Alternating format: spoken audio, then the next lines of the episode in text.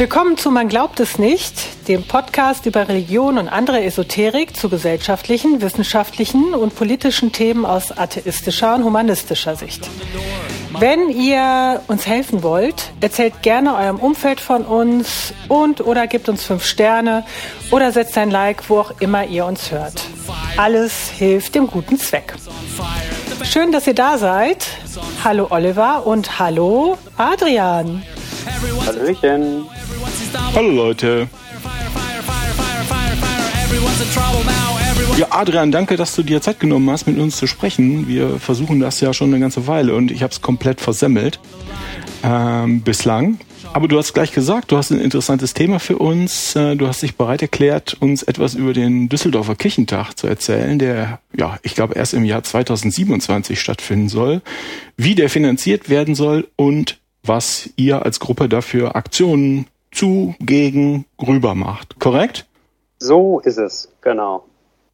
Ja, aber willst du vielleicht unseren Hörerinnen und äh, Hörern erstmal die alles entscheidende Frage beantworten, wer bist du eigentlich?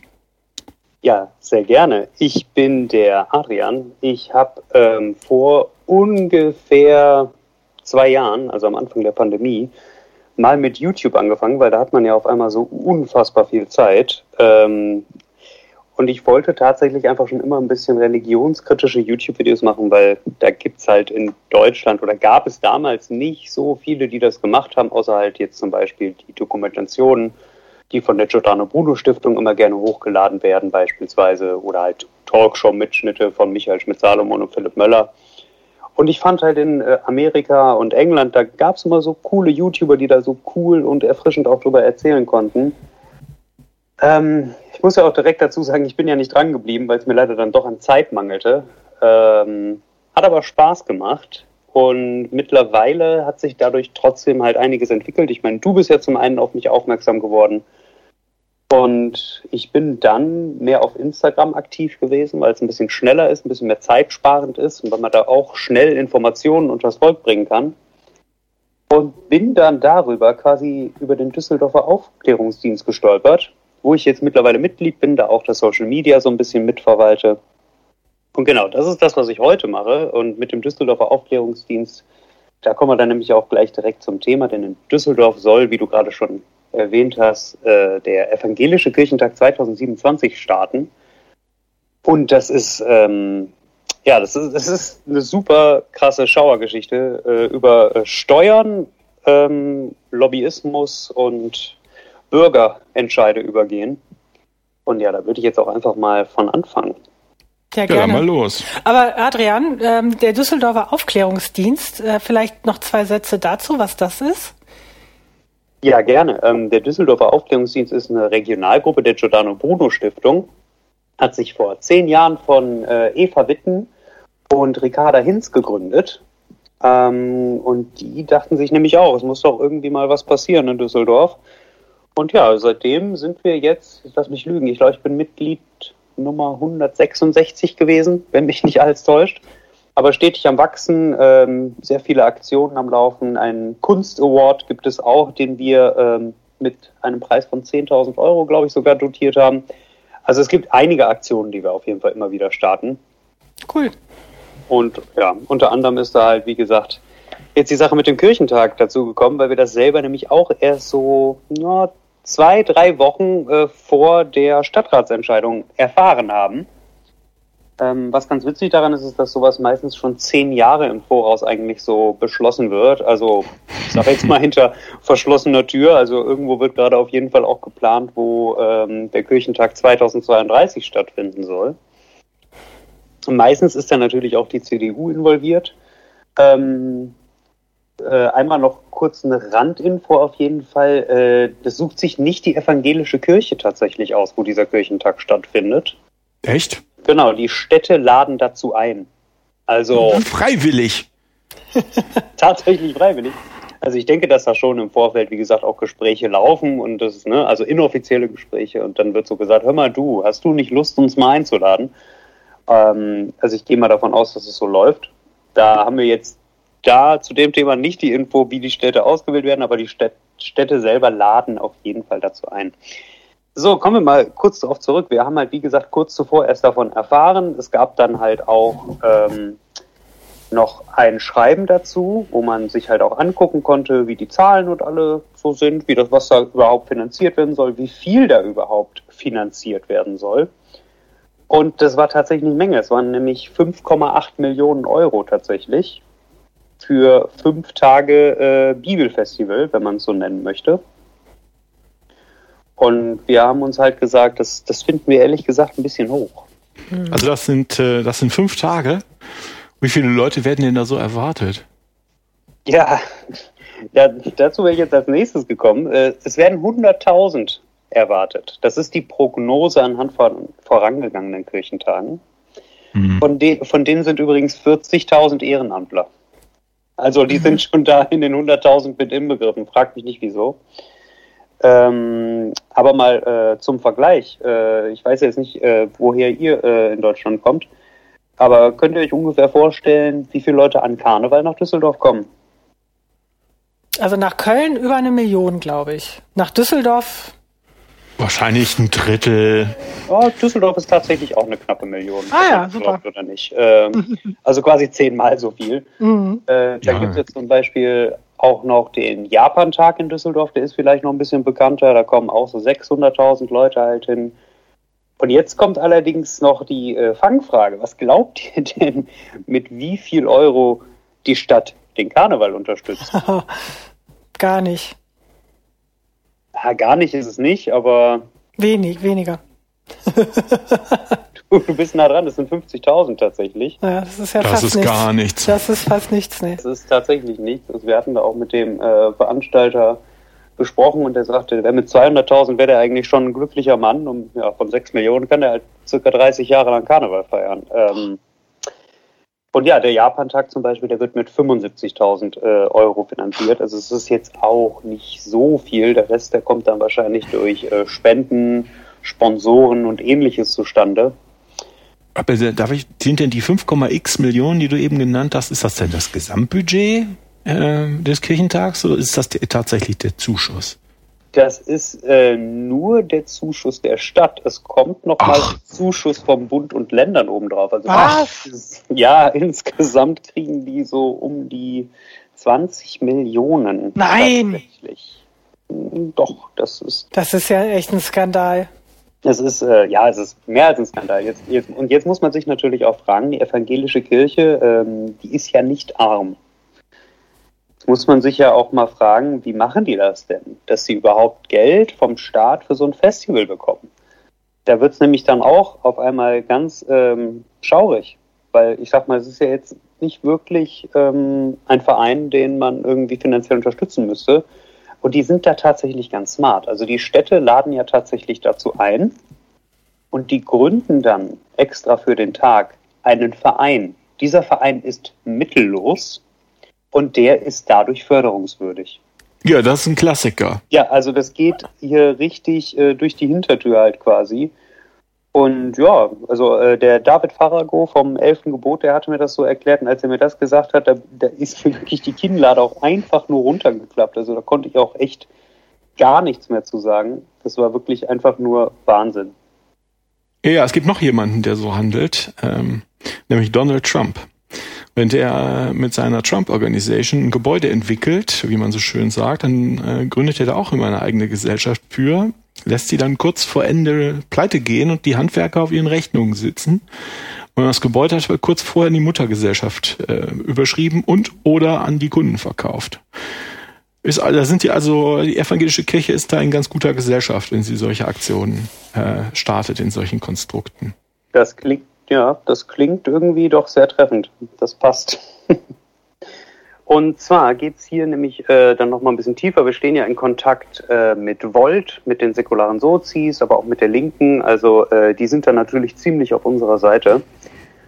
Und ähm, in dem Ratsbeschluss selber, da stehen halt ziemlich viele Sachen mit drin beziehungsweise ähm, was die Besucher des Kirchentages, also die, die ein Ticket übrigens erwerben, denn es ist nicht mal umsonst, den evangelischen Kirchentag zu besuchen, sondern man muss sich auch noch ein Ticket kaufen. Das wird so im Schnitt oh, zwischen 80 und 110 Euro kosten. Das sind so die Ticketpreise der vorangegangenen Kirchentage, wo man sich halt auch nochmal natürlich fragen muss, so, wieso kostet das jetzt eigentlich Geld, wenn das doch so gut ähm, finanziert wird, weil ich meine, ne, der Karneval und der Japantag beispielsweise, die kosten natürlich nichts, da kann jeder hinkommen, ja, der hinkommen möchte, ne? Das ist tatsächlich, das ist sehr witzig tatsächlich. Also nehmen wir mal an, so im Durchschnitt müsste das 96 Euro kosten, das Ticket. Ähm, ich glaube, pro Kopf sind die Kosten, also jetzt nur von den 5,8 Millionen Euro, die von der Stadt Düsseldorf kommen, liegen bei 108 Euro pro Kopf. Nee, warte, halt, 108 ist, wäre der höchste Eintrittspreis, den man nehmen könnte, genau, und der öffentliche Zuschuss pro Besucher wäre 96 Euro. Also eigentlich hätten die das Geld auch mit Besuchern drin wenn sie ehrlich wären. Aber gut, das ist eine andere Frage. Auf jeden Fall sind damit einige Sachen halt auch nochmal verbunden, wie freier Eintritt in Museen, freier Eintritt in öffentliche Schwimmbäder. Ach, mit den, mit den Schwimm ja, das ist das, was die im Ratsbeschluss sich zumindest äh, so vorgestellt haben. Wie wird das denn begründet? Als Karnevalsfan darf ich das nicht? Nee, als Karnevalsfan darfst du das nicht. Ich glaube, das äh, haben die auch nicht weiter begründet. Das haben die tatsächlich einfach nur. Steht denen einfach zu. Das, das steht denen zu. Ja, das äh, gehört unter anderem äh. zu den äh, Vorteilen, die du halt so hast, wenn du halt äh, Besucher des Kirchentages bist. Genau.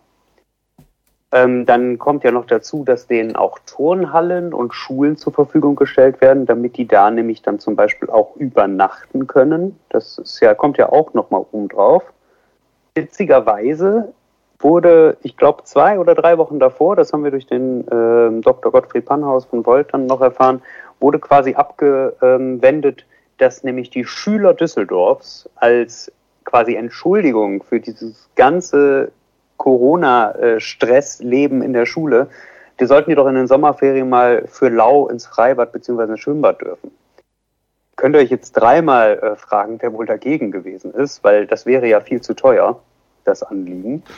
Ja, gut, die fucking CDU. Es waren, genau, es waren quasi genau dieselben, die sich halt auch gedacht haben, 5,8 Millionen Euro für Kirchentag haben wir aber noch übrig. Das können wir gerade noch so machen. Ja. Ja. Und was halt natürlich dann auch nochmal äh, ganz schön krass ist, dass sie halt eigentlich damit werben, dass halt natürlich durch diese Kirchentagsbesucher Umsätze in die Stadt kommen. Was natürlich nicht funktioniert, wenn die quasi alles in den Arsch geblasen bekommen, um es mal so auszudrücken. Ich meine, die können halt da übernachten, das heißt, die nehmen sich kein Hotel, die können gratis in Museen, das heißt, können sich auch alle Museen angucken, ohne dafür Geld zum Beispiel dazulassen. Das heißt, die Kultur hat da auch nichts von. Wahrscheinlich mhm. sind die, wenn, eh nur auf den Kirchentagsfestival unterwegs. Das heißt, die werden jetzt auch nicht shoppen gehen oder so. Nee, und tagsüber oder abends irgendwo hingehen müssen sie auch nicht, weil sie sind ja, die haben ja die ganze Zeit Programm. Vielleicht kaufen sie sich eine Currywurst. Vielleicht kaufen sie sich eine Currywurst. Also ich glaube, evangelische Kirchentagsbesucher sind jetzt nicht gerade für ihre eskalierenden Partys und Diskotheken bekannt. Das wäre mir zumindest neu. Also ich habe da bisher noch nichts von gelesen. Von daher kann man sich eigentlich denken, dass es wahrscheinlich unterm Strich nicht wirklich etwas bringen wird. Also man sagt so, dass ähm, die ungefähr eine Million Besucher, die an einem Tag nach Düsseldorf kommen für Karneval, dass die wohl bis zu 150 Millionen Euro starke Umsätze in der lokalen Wirtschaft verursachen. Das ist natürlich erstmal ganz gut. Wenn man jetzt aber natürlich davon ausgeht, ähm, glaube, die CDU hat gesagt, 20 Millionen Euro Umsätze würde das reinbringen nach Düsseldorf. Das darf man natürlich auch nicht vergessen, das ist vor Steuern. Also das ist jetzt noch nicht irgendwie, als könnte man sagen, man hätte dann zum Beispiel die 5,8 Millionen Euro wieder drin. Ja, aber warte mal, da, da würde dann doch jeder bei 20 Millionen Umsatz äh, und da kommen 100.000 Leute hin, da müsste ja jeder 200 Euro ausgeben.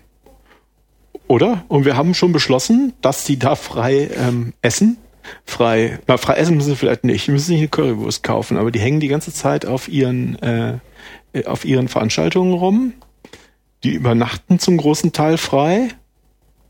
Einige besuchen, nehmen sich vielleicht ein Hotel, weil sie, können, weil sie vielleicht älter als, keine Ahnung, wie alt ist man denn da so, dass man noch in der Turnhalle schlafen will? Keine Ahnung. Äh, aber Jung. vermutlich. Jedenfalls jünger als ich. Daher, ist das denn realistisch? Also realistisch ist, das, ist das eigentlich äh, bei Weitem nicht. Du darfst ja auch nicht vergessen, dass sie sich schon für 100 Euro allein ein Ticket kaufen müssen. Ne? Also ich sage jetzt mal, die, ich weiß zum Beispiel auch nicht, wer das Geld von diesem Ticket bekommt. Das ist ja jetzt nicht so, als würde das wieder zurück in die Stadt fließen, sondern es fließt ja, wenn, dann in diesen Verein, wenn nicht vielleicht sogar zur Kirche.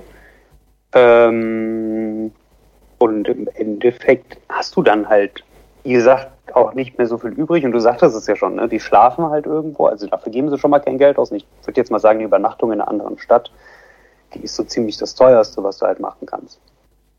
Stimmt. Also ja, wüsste ich jetzt nicht, weil, weil am Urlaub das teuerste ist ja auch immer das Unterbringen. Ne? Es ist immer die Unterkunft. Also man kann ja sonst auch kochen oder sonst was machen, aber ich gehe jetzt nicht für 200 Euro saufen und schlafe irgendwo in der Straßenecke. Ne? Aber ja gut. Ähm, auf jeden Fall, wie man schon merkt, also das, äh, es funktioniert hinten und vorne nicht, wie die sich das halt alles vorstellen. Und jetzt sind wir halt gerade daran, äh, halt ein Bürgerbegehren zu machen, weil es gab natürlich auch schon eine Abstimmung im Stadtrat. Wir haben halt versucht, im Vorfeld die Politiker so ein bisschen auf unsere Seite zu bringen. Da ähm, kommen auch noch ein paar Clips mit Ausschnitten aus dieser Debatte. Also da wurden wirklich äh, Sprüche gebracht. Das war wirklich zum Totlachen. Wir hatten insgesamt bei der Sitzung 48 Ja-Stimmen. Das war natürlich geschlossen die CDU. Teile der Grünen, wenn mich nicht alles täuscht, 17 Nein-Stimmen und sieben Enthaltungen. Also es ist tatsächlich sehr deutlich gewesen, dass sie anscheinend diesen Kirchentag wollen, weil der ja kulturell doch so eine Bedeutung hätte und dass er so viel Ansehen auch in die Stadt bringt. Wer hat denn mit Nein gestimmt? Nein waren die säkularen Sozis und vor allem die Linke, die hat geschlossen dagegen gestimmt und Volt. Beziehungsweise noch ein paar andere, aber die habe ich jetzt gerade tatsächlich nicht auf den Schirm. Okay. Ich meine, die AfD hätte sich enthalten, wenn mich nicht alles täuscht gerade. Mhm. Aber da ist, wie gesagt, auch einiges schiefgelaufen. Ich versuche gerade auch nochmal hier ähm, den Ratsbeschluss zu finden, weil dann kann ich da nämlich nochmal auch direkt draus vorlesen. Nee, schade. Es ist gerade nicht auffindbar. Das wäre ja zu schön jetzt gewesen. Gut, okay. Aber ich glaube, das Wichtigste, was da drin stand, nämlich das mit den Hotels und so, das hatte ich schon gesagt. Äh, ja, und übrigens mit den öffentlichen Fahren ist natürlich auch mit drin. Ich weiß nicht, ob ich das gerade erwähnt hatte. Ähm, das heißt, ein Ticket ziehen müssen sie sich zum Beispiel auch nicht. Das heißt, also weder die Stadtwerke noch der Hotelbetrieb noch die Gaststätten werden da in irgendeiner Form wahrscheinlich dran verdienen. Schön. Ja, wunderbar auf jeden Fall. Also da kann man auf jeden Fall direkt zugucken, wie man Geld zum Fenster rausschmeißt. Ja, man könnte sich schon vorstellen, dass sie irgendwas kaufen, ne? dass sie da was, was ich, äh, Fritten kaufen und einige werden oder ein Teil von denen wird sicherlich auch irgendwie in einem Hotel wohnen, die halt keinen Bock haben auf die Turnhalle. Aber im Endeffekt ist das dann irgendwie so linke Tasche, rechte Tasche. Weißt du, selbst wenn du 20 Millionen, also wenn du, wenn du einem Betreiber 20 Millionen öffentliche Mittel gibst und dann kommen 20 Millionen zurück, da stellt man sich auch die Frage, wozu das Ganze? Da hat immer noch niemand was gewonnen, außer dem Betreiber. Oder verpasse ich hier was Wichtiges? Nee, ich, ich glaube, da liegst du eigentlich schon ziemlich richtig. Ich meine, man darf natürlich auch noch dazu nicht vergessen, ähm, das kann man sich auch auf der Seite von Elftes Gebot, du sollst deinen Kirchentag selbst bezahlen, äh, kann man gerne mal googeln. Da steht nämlich auch drin, dass tatsächlich es eher zu, ja, ich sage jetzt mal, rückläufigen Umsatz führt, wenn die ganze Innenstadt nämlich gesperrt ist, weil da die ganze Zeit über Leute rumlaufen, da irgendwo Bühnen stehen, wo irgendwer über Jesus redet. Ach, dann kommen die anderen Leute nicht. Das kann ich mir ah. vorstellen. Ja, klar nicht. In Dortmund war das, glaube ich, nämlich das Problem, dass die da nämlich dann auch die Innenstadt quasi so ein bisschen im Beschlag genommen haben und ja, dadurch kamen natürlich dann weniger Leute. Dann war hier mal eine Straße gesperrt und bist ja zum Beispiel nicht mehr lang gekommen. Ja, und wenn du natürlich ein äh, Ticket dafür brauchst, dann ist das natürlich ziemlich doof, ne? Aber Adrian, also neben doof. dem, neben dem, was da die Stadt verdient, du hast eben noch so andere Motive erwähnt, äh, dass das irgendwie eine Reputation bringt für Düsseldorf oder was haben die denn da sonst noch so für Argumente gebracht? Ähm, ja, auf jeden Fall das mit der äh, guten Reputation, das ist wohl sehr wahr, weil die ja sagen, das fördert ja das kulturelle Miteinander. Und mhm. auch hier muss man einfach wieder sagen, das ist halt einfach schlichtweg gelogen, weil auch hier anhand von Prognosen von vorangegangenen Kirchentagen, da muss man nämlich der Kirche lassen, da bringen die danach immer so ein um die 500 Seiten starkes äh, ja, Manuskript raus, wo man halt nachlesen kann, was halt passiert ist. Daraus kann man ableiten, dass 97 Prozent der Besucher dieser Kirchenfeste Christen sind. So, und die restlichen drei Prozent, das sind dann Leute mit anderen oder gar keinen Konfessionen. Das heißt, also ein kulturelles Miteinander ist hier für mich mhm. nicht wirklich ersichtlich. Ähm, ich sag mal, dass Katholiken und Evangelien jetzt so im, wenn man ganz tief geht, jetzt nicht so viel Unterschied bei denen ist und die auch einen ökumenischen Kirchentag zusammen manchmal feiern ja, das kann man jetzt mal so stehen lassen. Ob jetzt, wie gesagt, von den 97 Prozent vielleicht auch nur ein Bruchteil katholisch ist oder alle katholisch, wie gesagt, es sind eigentlich fast gänzlich Christen, die da hingehen. Ähm, und hier möchte ich auch nochmal ganz deutlich machen. Ich meine, die sollen ihren Tag da feiern, das sollen die ja gerne machen, solange sie es halt selbst finanzieren, weil das größte Problem an der Sache ist ja halt einfach, dass es halt aus Steuern von allen bezahlt wird. Das, äh, ne, das nochmal oben drauf gerade für die evangelischen Christen, weil da darf man ja zum Beispiel auch nicht vergessen, die zahlen ja schon ihre Kirchensteuer und die bezahlen es dann nochmal, diesen Extratag mit den allgemeinen Steuern, plus nochmal mit dem Eintrittsgeld. Also evangelische Christen, wenn ihr zuhört, ihr zahlt für diesen Kirchentrakt quasi dreimal. Also die zahlen da am allermeisten. Ja, dann kommen natürlich auch noch die Konfessionslosen, die Katholiken und auch die Muslime, die halt. Ja, ja. Also, aber die suchen sich halt durch ihre Mitgliedschaft in der Kirche aus, dass sie für dreimal dafür bezahlen. Das können die sich ja aussuchen. Aber alle anderen können es sich halt nicht aussuchen. Das ist das Ärgerliche. Genau, und deswegen versuchen wir jetzt diesen Bürgerentscheid da ins Rollen zu kriegen, müssen dafür halt 15.000 Unterschriften sammeln. Und wenn wir das schaffen, dann kann das tatsächlich in Frage gestellt werden. Dann wird es nämlich nochmal einen Bürgerentscheid geben. Dann kriegt quasi, ich glaube, das wird äh, randomisiert äh, verteilt. Die kriegen dann alle einen Wahlzettel, wo die sich dann nochmal einzeln dafür entscheiden können. Und da kommt der Punkt, wo wir eventuell gewinnen könnten, oder das ist zumindest die Hoffnung, weil ratet mal, wie viel Prozent der Düsseldorfer evangelisch sind. Hm. 30? Weiß ich nicht. Ja, ja, ich hätte auch weniger gedacht. 15? Ja, ja, Prozent der Einwohner Düsseldorfs sind evangelisch tatsächlich. Ja, es ist, ich überhaupt Katholiken überrascht. Ja, aber wir sind wahrscheinlich mehr Katholiken, ne, in Düsseldorf. Ja, genau. Äh. Und äh, jetzt kommt jetzt kommt noch ein lustiger Punkt, weil die Prognosen mit den ganzen Kirchenaustritten sagt auch voraus, dass 2027 dann nur noch 10 Prozent der evangelischen Kirche oh. werden.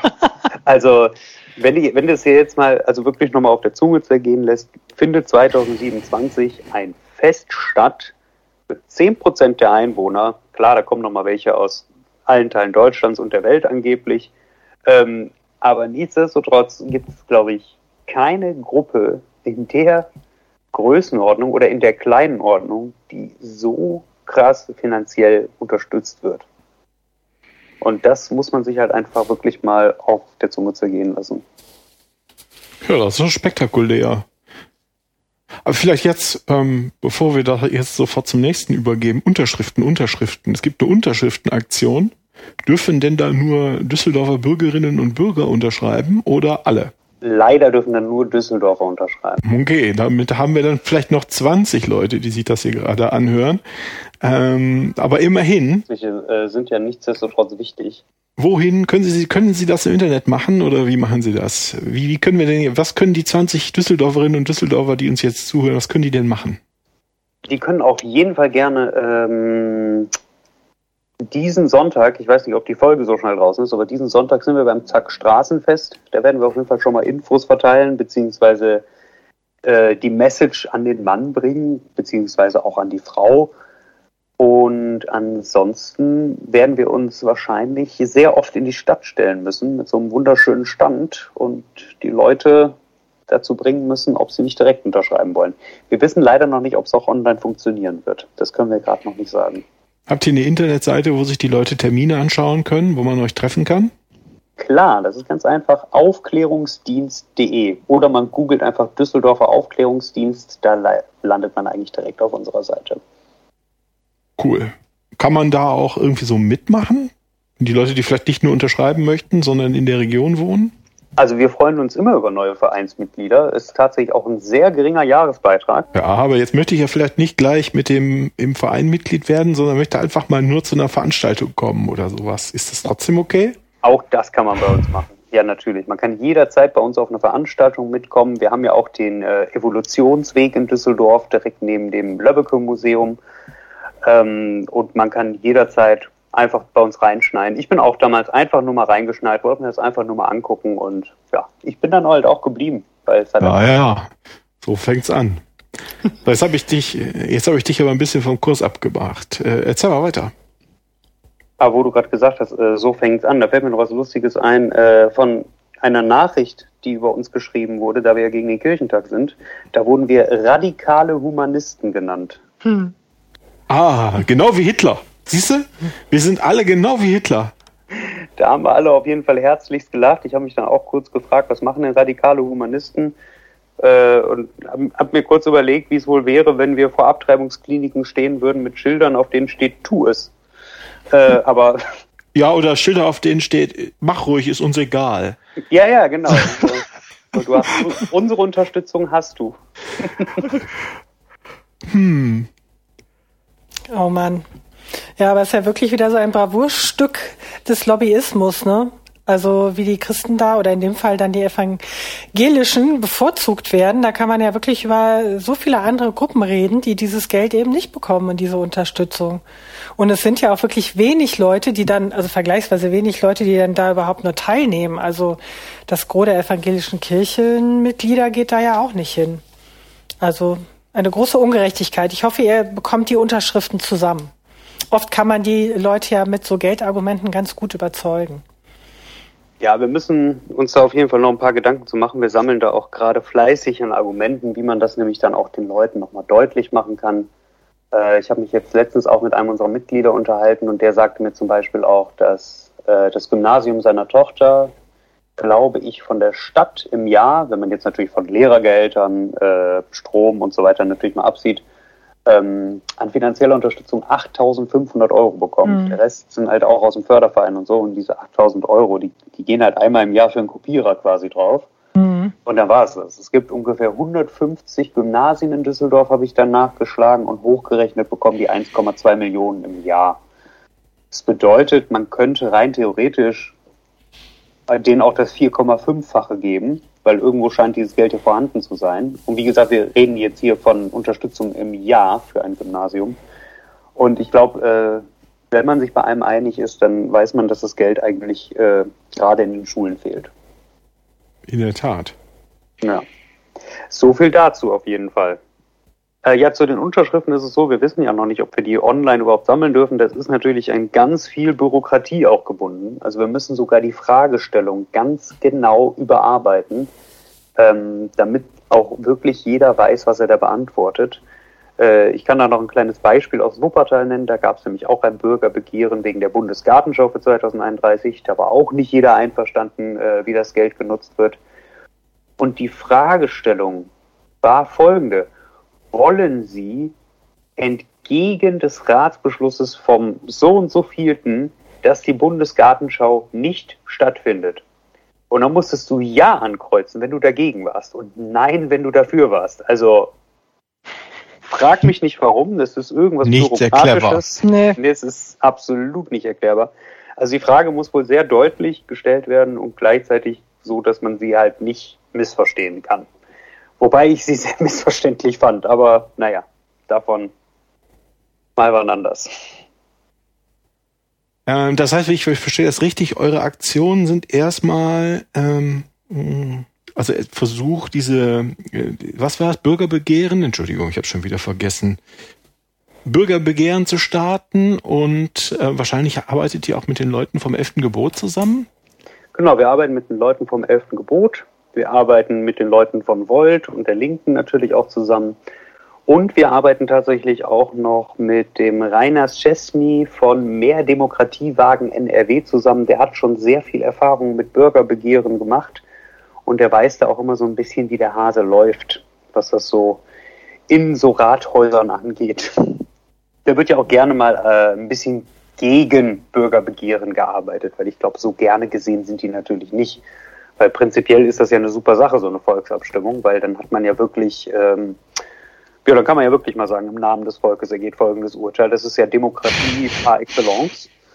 Ähm, aber ich glaube, das sehen wahrscheinlich die Politiker einfach nicht gerne. Weil da darf man ja nicht vergessen, dass dann wirklich halt wahrscheinlich eher die Jüngeren auch mal mitentscheiden können und nicht einfach nur die von der Mehrheit, meistens die alten Menschen, gewählten.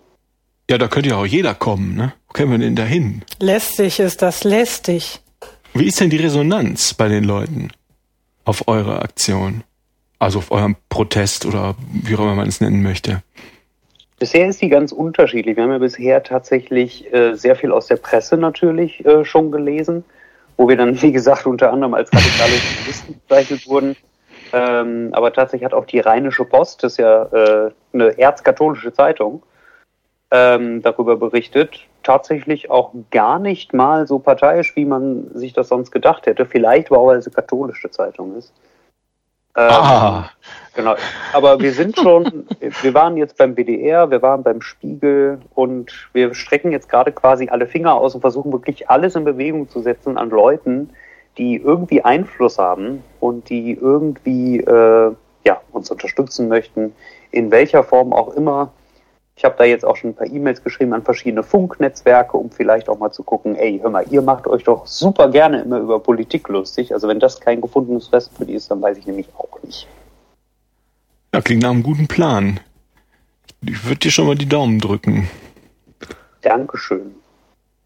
Ja, ist echt eine super Aktion, die ihr da angestoßen habt hoffentlich dann eben auch, wenn das klappt, ein Vorbild für andere Städte, die äh, ganz freiwillig irgendwie die evangelische Kirche einladen und viel Geld dafür bezahlen. Oh ja, das wollen wir doch mal hoffen, dass wir da endlich mal was landen können. Hör du, Adrian, du hast mir vorhin in der Vorbereitung so ein bisschen erzählt, dass dich das letzte Wochenende ganz schön aus der Puste gebracht hat. Da warst du offensichtlich äh, auch schon in, in radikal humanistischer Sache unterwegs. Was ist denn da passiert? Das stimmt. Ich war äh, bei Celebrating Descent 2022. Ähm, wer es nicht kennt, Celebrating Descent ist eine Veranstaltung der Ex-Muslime von Großbritannien und Free Thought Libanon. Das okay. ist quasi ähm, ja, eine Ansammlung an Atheisten, Humanisten äh, aus dem arabischen Raum, würde ich jetzt mal so sagen. Und die haben quasi jährlich so ein Treffen. Das erste war in London, das zweite in Amsterdam, dann war die Pandemie und jetzt war das dritte tatsächlich hier in Köln. Und da waren auf jeden Fall eine Menge Leute am Start, die man tatsächlich sonst eigentlich fast nur so aus dem Internet kennt. Ähm, da war unter anderem äh, Richard Dawkins, the man himself, war äh, tatsächlich da. Äh, Michael Schmidt-Salomon natürlich, der Mitbegründer des ersten Zentralrats der Ex-Muslime Deutschlands. Äh, da war Deutschland tatsächlich Vorbild für so ziemlich alle anderen. Und wer war denn dann noch? Äh, vielleicht kennt ihr Armin Nawabi von The Atheist Republic den, den, Namen hat man auf jeden Fall mal gehört. Die haben eine genau. YouTube-Show genau. und so. Genau, der war auch zum Beispiel da. Äh, Ahmed Sherban war da, der hat ja das Buch geschrieben, K4, Allah, Gott sei Dank, nee, Allah sei Dank bin ich Atheist. Dann ähm, kennt ihr den Mohammed Hisham? Den habt ja, ihr vom. Namen wahrscheinlich nicht, aber wenn ich euch jetzt sage, wer das ist, dann habt ihr den gesehen. Erinnert ihr euch an den Atheisten, der im ägyptischen Fernsehen fertig gemacht wurde und rausgeschmissen wurde mit der Bitte, er solle zum Psychiater gehen. Ja. Genau, der lebt jetzt in Deutschland und arbeitet für die säkulare Flüchtlingshilfe. Also es ist, äh, ich fand es super schön, diesen Mann auch unter anderem zu treffen, weil ich habe damals nämlich auch das Video verfolgt und weiß nämlich, dass er danach auch quasi auf der Flucht war, weil ich glaube, wenn du so im Fernsehen quasi gedemütigt wirst und so scheiße hingestellt wirst, dann hast du in einem islamischen Land wahrscheinlich, ja, keine guten Karten mehr. Naja, da gab es massive, massive Morddrohungen. Ne? Also schon ganz ernsthaft. Ja, da war ja auch, äh, glaube ich, an dem Wochenende nicht der Einzige. Also es hat mir auf jeden Fall auch äh, sehr viel Demut beschert, weil ich, ich glaube, mir ist noch nie so klar gewesen, wie privilegiert man tatsächlich hier als Atheist aufwächst. Ich meine, ich kann ja einfach zugeben, dass ich nicht an Gott glaube, dass das für mich jetzt nicht so das sinnvollste Konzept ist, ohne dass ich Angst darum haben muss, äh, dass mir jetzt gleich einer an die Gurgel will. Und ich habe so viele Menschen getroffen, die halt ganz andere Geschichten an diesem Wochenende erzählt haben. Das war wirklich, ähm, es war Wahnsinn, tatsächlich. Ja, klingt beeindruckend. Mhm, sehr interessant. Was aber natürlich trotzdem schön ist, ist, dass all diese Menschen einfach auch sehr viel Lebensfreude versprühen. Also ich muss auch gleichzeitig sagen, ich habe zu keiner Zeit irgendwo gemerkt, äh, ja, dass irgendwer sich nicht mochte oder irgendwer nicht offen gegenüber irgendeinem Konzept war. Also das war wirklich wunderschön. Das war einfach wirklich so, wie man sich ein richtig schönes Fest vorstellt, ohne äh, einen komischen, betrunkenen Onkel, der immer mal komische Sätze von sich lässt. Oder also es war wirklich ein Traum. Super. Ich glaube, mein Highlight war dann tatsächlich auch am Samstagabend, äh, wo wir dann einen Solidaritätsmarsch durch Köln für Salman Rushdie gemacht haben. Und ja, also wie gesagt, es wird mir halt keiner glauben, dass ich mit Michael Schwitze-Alomon und Richard Dawkins einen Solidaritätsmarsch für Salman Rushdie mitten durch Köln gemacht habe. Aber gut, die meisten Leute, denen ich das erzähle, fragen mich auch meistens, mit wem? Wer sind die? Ja, ich, ich glaube, das funktioniert tatsächlich auch nur in Atheistenkreisen, dass man damit irgendwie äh, Aufsehen erweckt. Ja, das sind auch wirklich inspirierende Leute. Das ist, äh, das ist, hat ja für dich offensichtlich auch wieder funktioniert. Also, das ist doch großartig. Ja, definitiv. Also ich habe sehr viel an diesem Wochenende mitgenommen, äh, mit sehr vielen Leuten da auch connecten können, was natürlich dann cool ist. Und einfach auch gemerkt, wie nahbar diese Leute dann auch tatsächlich sind. Und das ist halt auch einfach sehr schön. Bei eine lustige Anekdote noch zu Richard Dawkins. Äh, da war gerade eine Diskussion drin im Vorlesungsraum und ich stand draußen an unserem Düsseldorfer Aufklärungsdiensttisch und auf einmal kommt Richard Dawkins auf mich zu und lächelt ganz freundlich. Und ich dachte mir so, oh cool, ich bin der einzige Mensch hier draußen, der will sich bestimmt mit mir unterhalten. Ja, und er sagte dann aber einfach nur, excuse me, could you tell this man to open the door for me because I forgot my badge? Und ja, er, er, wollte halt einfach nur, dass ich dem Türsteher erkläre, dass er unser Ehrengast ist und er doch bitte oh, wieder rein wollte. Er wollte sich doch nicht mit mir unterhalten, aber naja, bisschen Hoffnung war da. Aber Gut, was will, der, was will der Mann mit mir auch groß reden? Vielleicht über den Kirchentag. Keine Ahnung. Das wäre vielleicht eine Idee gewesen. Ja. Also ich habe tatsächlich mit äh, einem Briten aus England, ähm, der ist tatsächlich relativ groß auf YouTube, macht aber nur Videos auf Persisch, deswegen ähm, kannte ich den tatsächlich auch nicht und ihr wahrscheinlich auch nicht. Nee.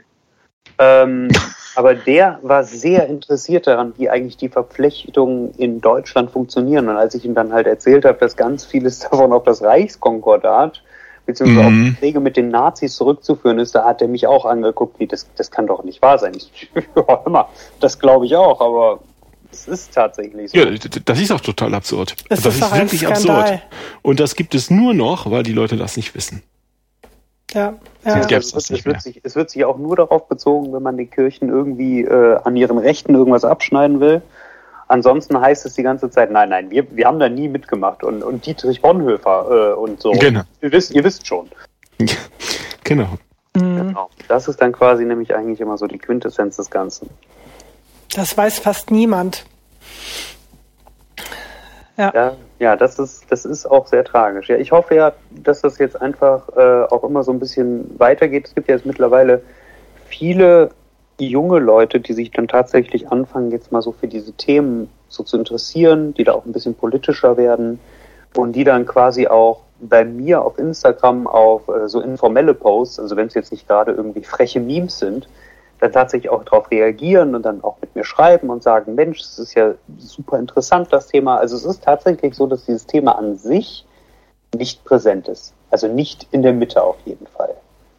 Das merke ich halt auch immer, wenn ich mit Leuten drüber rede. Ich bin halt immer so ein bisschen der Sonderling, der komische Sachen weiß, woher auch immer er die weiß. Äh, mhm. ja, ja, wir müssen da so ein bisschen, das war, als ich damals auf deinen YouTube-Kanal aufmerksam geworden bin, wenn du sagst, das ist zwei Jahre her, wird das schon stimmen. Äh, es fühlt sich an, als wäre es schon ewig her. Ähm, äh, dass ich das interessant fand. Äh, also mein Gefühl ist, dass die Szene altert, die es da so gibt. Ich bin nicht wirklich engagiert in der atheistischen, humanistischen Szene oder sowas, aber mein Eindruck ist, die ist, äh, sagen wir mal, vorsichtig mittleren Alters und sehr männlich noch. Und äh, sehr weiß auch noch. Und das sind Sachen, die, die man ändern muss. Und ich denke, so ein, so ein YouTube-Kanal, der, wie du den gemacht hast oder noch machst, der kommt ja recht fresh daher. Und dass es halt auch eine Chance ist, oder ich fange mal anders an, so hier in unserem Podcast, wir bedienen eine Zielgruppe, die ist von 40 bis 60. Dann gibt's noch den Ketzer-Podcast, der nimmt die über 60. Aber irgendjemand muss auch die anderen Leute ansprechen. Und da denke ich, dass man so über YouTube-Videos und so ähm, ja, ich sag es einfach mal, Typen wie du, ne?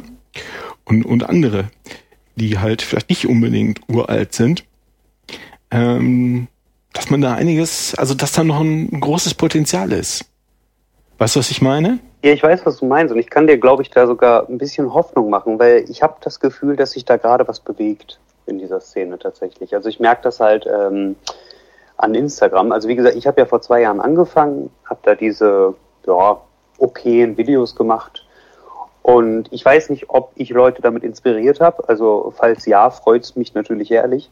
Äh, aber da gibt es zum Beispiel auf YouTube, kannst du dir gerne mal angucken, den Biased Skeptic. Das ist äh, ein junger Deutscher, ich glaube Steffen heißt er, der macht sehr gute Videos über Philosophie und Atheismus. Da sind jetzt mittlerweile auch schon mehr als 50 Videos online. Die sind sehr erfrischend, die sind super cool zusammengeschnitten, auch mit ein paar Memes verziert. Und ähm, der hat richtig Glück gehabt. Der hat nämlich ein Reaktionsvideo auf ähm, das Format 13 Fragen gemacht von ZDF. Ich weiß nicht, ob ihr das äh, kennt. Und zwar no. hat er halt ähm, mal kritisch hinterfragt die Argumente, die so für Cultural Appropriation genutzt wurden. Also der geht da wirklich sehr philosophisch dran und versucht mal das Ganze so ein bisschen aufzudröseln. Und das hat er, glaube ich, ein oder zwei Monate vor dieser Fridays for Future Debatte mit den Dreadlocks gemacht. Mhm. Und auf einmal haben dann nämlich ganz viele Leute anscheinend sich mal gedacht, ey, ich guck mal, was YouTube so dazu zu sagen hat. Und auf einmal ist sein Video durch die Decke gegangen und er war innerhalb von oh, zwei Wochen erst auf, ich glaube, 1000 Abonnenten, dann 5000, dann 10.000. Und ich kann wirklich jedem auch nur diesen Channel äh, empfehlen. Und momentan äh, hat er leider seine rechte Hand kaputt, deswegen kann er nichts drehen. Aber ich freue mich schon, wenn wieder neue Videos von ihm kommen. Also, wie gesagt, da passiert was in der Szene. Also es gibt jetzt mehr Jugendliche, die da auch wirklich sich, glaube ich, für interessieren. Das merkt man auch auf Instagram. Äh, das kommt vor allem daher, dass ganz viele Leute aus Freikirchen aussteigen. Das sind meistens junge Leute. Beziehungsweise, ihr kennt ja vielleicht diese ganzen Christfluencer, die da so auf mhm. Instagram ihr Unwesen treiben. Die haben auch leider eine riesengroße Followerschaft. Äh, ich glaube, das überschätzt man allerdings sehr, weil das halt alles, glaube ich, einfach nur Leute aus dieser Szene sind. Also es sind quasi überall dieselben 30.000, die da wahrscheinlich hoffentlich, immer, hoffentlich. Äh, allen folgen. Also, also von den Inhalten her kannst du mir halt echt nicht erzählen, dass das irgendwie interessant ist. Äh, ich folge denen natürlich auch, um da halt auch immer mal so ein bisschen zu kommentieren. Die meisten haben mich aber eingeschränkt oder geblockt, weil natürlich sachliche Kritik nicht sehr gerne gesehen ist. Ähm, aber gut, auch geblockt werden finde ich sehr gut. Von daher dann gibt es noch die Szene der progressiven Christen. Ist auch eine eher junge Bewegung. Ähm, mit denen habe ich tatsächlich auch viel Kontakt über Instagram und die sind sehr vielen Konzepten tatsächlich offen. Man könnte sogar fast sagen, so das Christsein an sich spielt im klassischen Sinne nicht mehr die größte Rolle. Die haben zwar ihren Glauben, aber die tragen den halt nicht so vor sich her, sondern sind halt tatsächlich eher sehr humanistisch geprägt, versuchen eher dem Zeitgeist so ein bisschen zu folgen. Das finde ich dann tatsächlich ganz interessant. Und auch sonst gibt es da noch auf Instagram sehr viele Aktivisten, die halt versuchen, irgendwie informell aufzuklären. Da gibt's äh, den Ex-Kommunikationstrainer, der macht momentan sehr viele Posts über die Kölner Missbrauchsvorgänge, die sind sehr, sehr unterhaltsam. Dann gibt's den Questioner, das ist äh, ein junger Mann aus Konstanz, tatsächlich. Der macht auch sehr viel über Evolution, über Gott und so weiter. Alles auch in kleinen, süßen Infoposts. Also da muss man sagen, da passiert was. Und da passiert auch was auf den Kanälen. Das geht langsam vonstatten, aber anscheinend bringt es Aufmerksamkeit. Ja, cool. Das klingt gut. Mir ist Instagram ein Rätsel, aber das ist ja, muss ja nicht. Also das schadet ja nichts. Das, das ist doch super. Ja, ich, ich muss sagen, also dank äh, Instagram oder dank der Sachen, die ich da halt auch unter anderem hochgeladen habe, bin ich ja dann äh, auch äh, in dem größeren YouTube-Format von Leroy gelandet. Ich weiß nicht, ob ihr den kennt. Ja, kenne ich. Mhm. Das ist so ein junger Mann im Rollstuhl cool. und der hatte nämlich dieses Format Das Treffen und dann haben die mich tatsächlich gefragt, ob ich nicht Lust hätte, äh, mich mit einem Christen aus einer Freikirche zu unterhalten. Mhm. So mit seinem Gottglauben und meinem ja, Nichtglauben. Und das war dann eigentlich auch ganz cool. Es haben sich dann auch immerhin, ich glaube, 800.000 Menschen wenigstens angesehen, äh, was ja dann doch ganz interessant ist. Und ja, also es war tatsächlich durchweg auch positives Feedback, was ich da bekommen habe, außer halt natürlich von den Hardline-Christen, aber das war jetzt auch irgendwie zu erwarten. Super, aber das ist ja auch für eine ganz junge Zielgruppe, ne, Leroy, mit seinen Formaten. Ja, genau, tatsächlich. Mhm. Wobei ich mir gewünscht hätte, ähm, er hätte mir einen etwas radikaleren Christen gegenübergestellt. Oh, war der zu soft?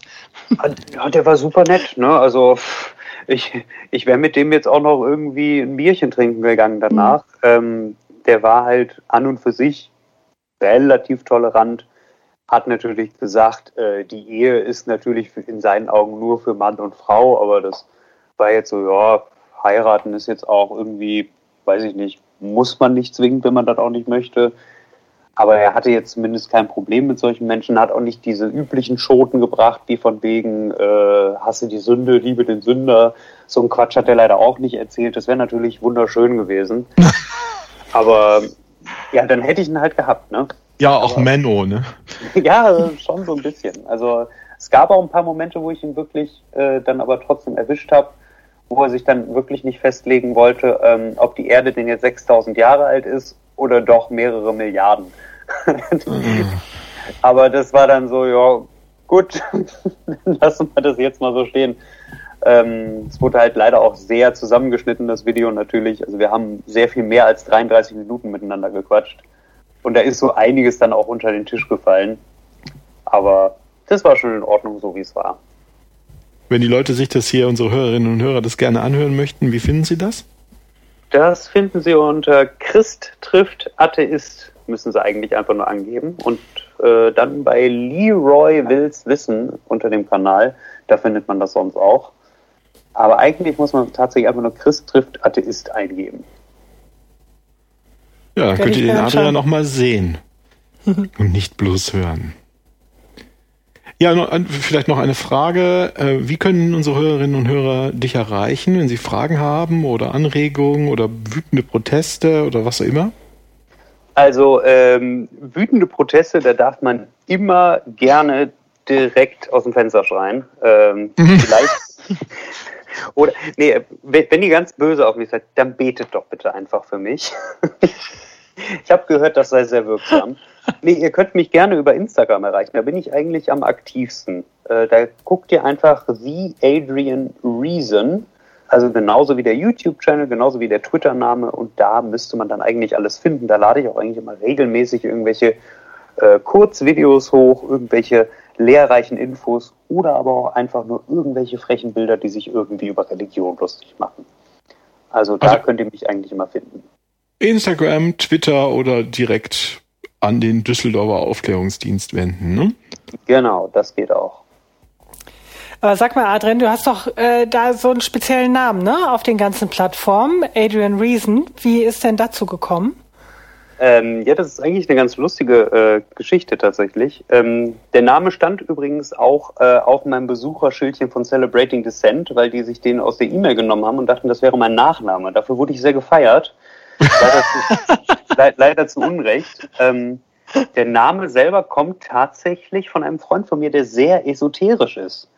Man kann sich mit dem an und für sich aber noch prima unterhalten, auch wenn der eine sehr große Kristallsammlung hat und auch sehr viel, ja, ich sag mal, experimentelle ähm, Chemikalien zu sich nimmt.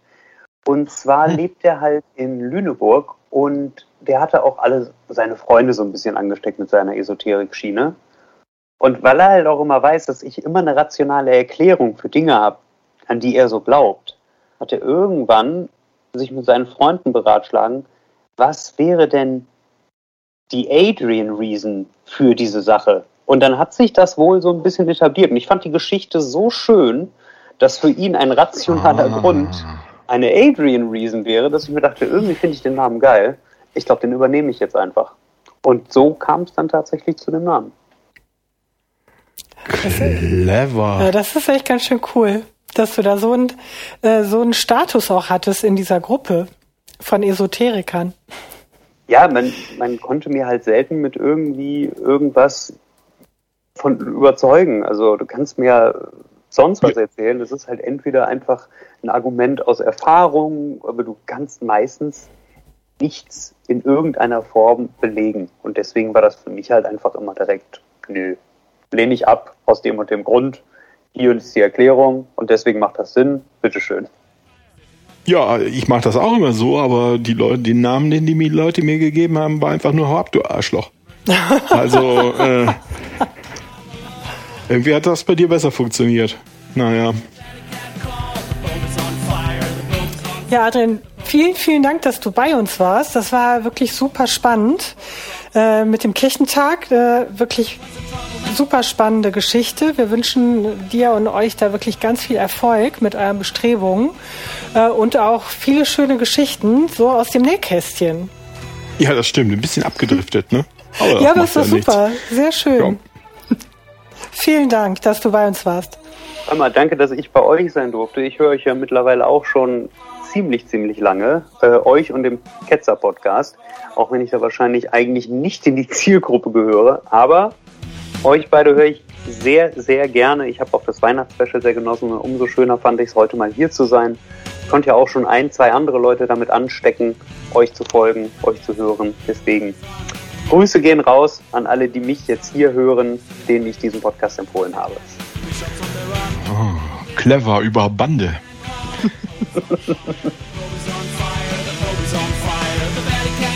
Das war wieder eine Folge von Man glaubt es nicht, dem Podcast über Religion und andere Esoterik. Wenn es euch gefallen hat, gebt uns fünf Sterne und setzt ein Like, wo auch immer ihr uns hört. Und äh, bis zum nächsten Mal. Tschüss. Tschüss. Ciao.